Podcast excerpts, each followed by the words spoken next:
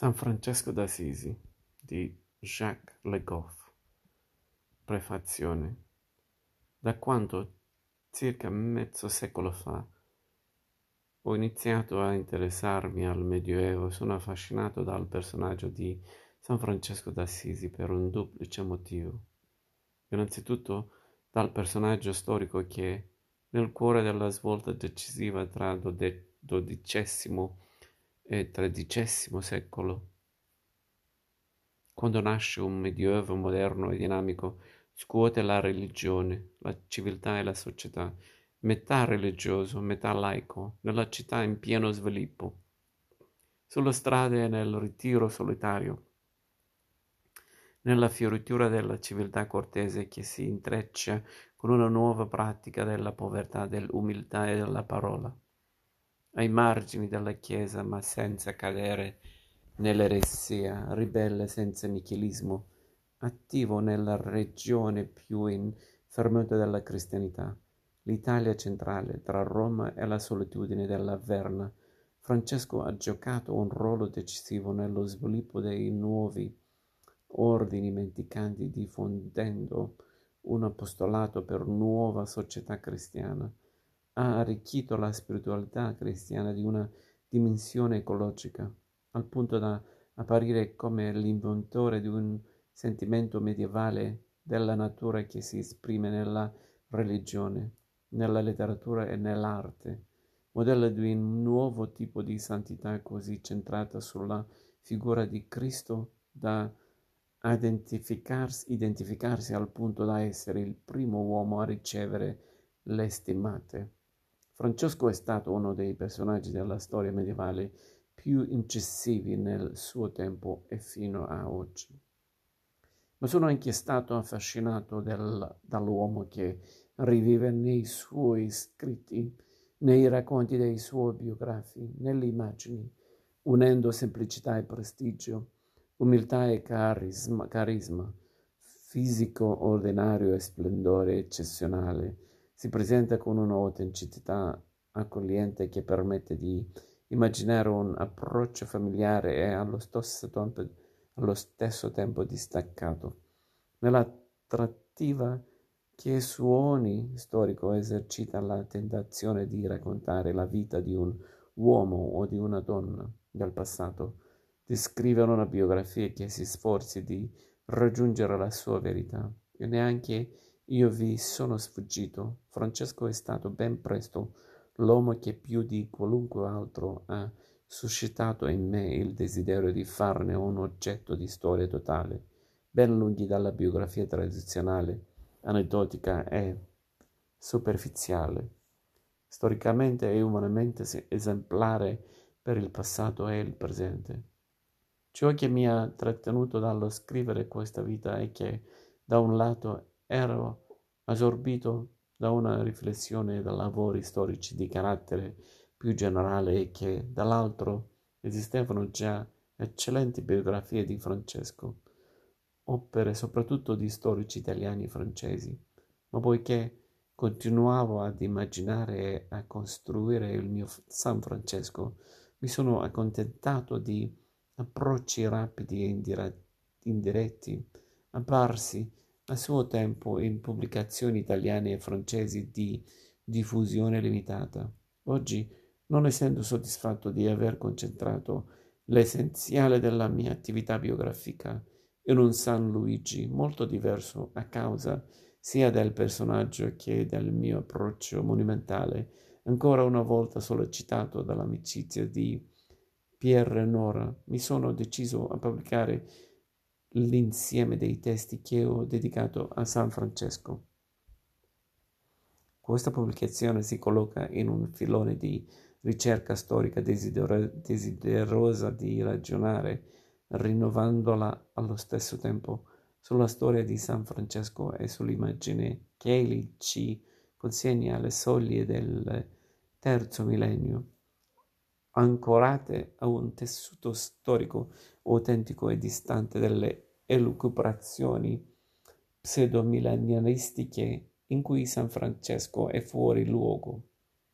Tra questi nuovi approcci si distinguono le opere di Jacques Dalarun e Chiara Frugoni, si vede la bibliografia, con i quali si è manifestata una comunanza di sensibilità francescana, nonostante ciascuno abbia affrontato problemi differenti. Ho scritto la prefazione del San Francesco di Chiara Frigoni, che è stato da poco pubblicato in traduzione francese e che si concentra sull'uomo e la documentazione iconografica. Jacques Dalarun ha scritto una lunga presentazione emessa appunto riportata in postfazione per la nuova edizione del mio testo principale su San Francesco, sempre in italiano, pubblicato dai frati dell'edizione Biblioteca Francescana, Milano 1998. Infine, su invito amichevole di Prune Berger, ho appena inciso un disco su San Francesco nella nuova collezione di Gallimard, Aveu Hut. Quattro testi sono riuniti in questo volume. Il primo apparso nel 1981 nel numero speciale della rivista internazionale di teologia Concilium, dedicato a San Francesco d'Assisi nel contesto storico, si sforza di definire brevemente il suo ruolo tra il rinnovamento e le inerzie del mondo feudale, nel passaggio tra XII e XIII secolo, quando il rinnovamento della società di cui San Francesco è stato uno degli attori principali. Si scontra con tradizioni alle quali egli stesso non sfugge, uomo e santo sempre combattuto.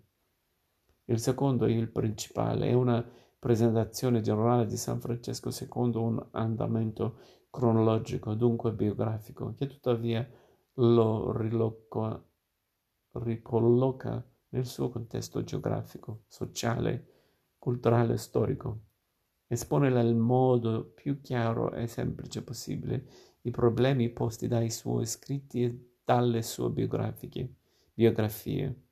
strettamente connessi alla sua immagine e all'interpretazione del suo personaggio, rievoca anche i temi principali delle sue concezioni e della sua attività. Questo testo è apparso in italiano nelle serie di ritratti divulgativi di grandi personaggi storici, i protagonisti, nel 1967 e recentemente riedito, come ho precisato, è un tentativo di avvicinarsi e di presentare il vero San Francesco ovvero, poiché il mio sforzo per una autenticità, autenticità obiettiva certo non sfugge ad una interpretazione personale, il mio San Francesco. Le altre due testi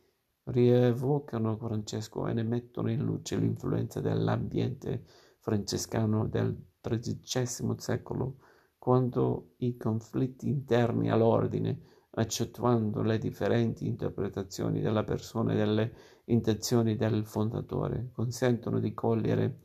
le contraddizioni e le lotte del Medioevo centrale.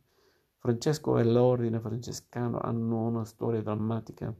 che agita la loro epoca. Spero di aver mostrato questo dramma. Uno dei testi presentato a un convegno a St. Cloud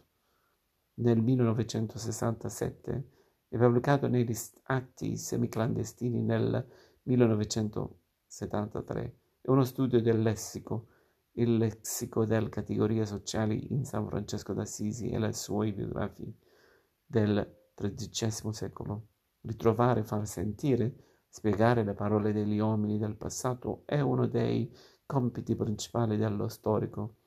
Francesco che ha voluto agire sulla società del suo tempo si esprime oralmente o per iscritto e in testo studio il suo ornamentario di parole, idee e sentimenti viene valorizzato, chiarendo gli strumenti di cui si è servito per avvicinare tale società e trasformarla.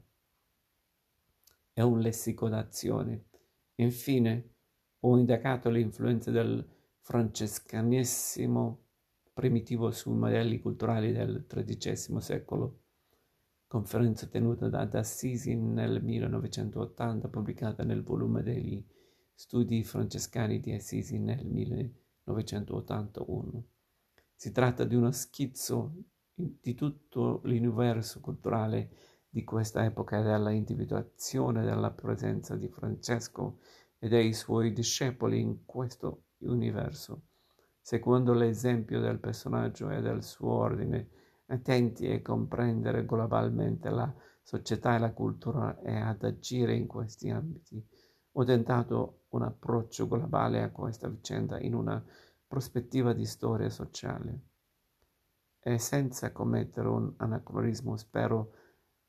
ho voluto far risuonare in questa pagina l'eco attuale nelle domande che ci poniamo alla soglia del terzo millennio, della voce e dell'azione di Francesco e dei suoi fratelli.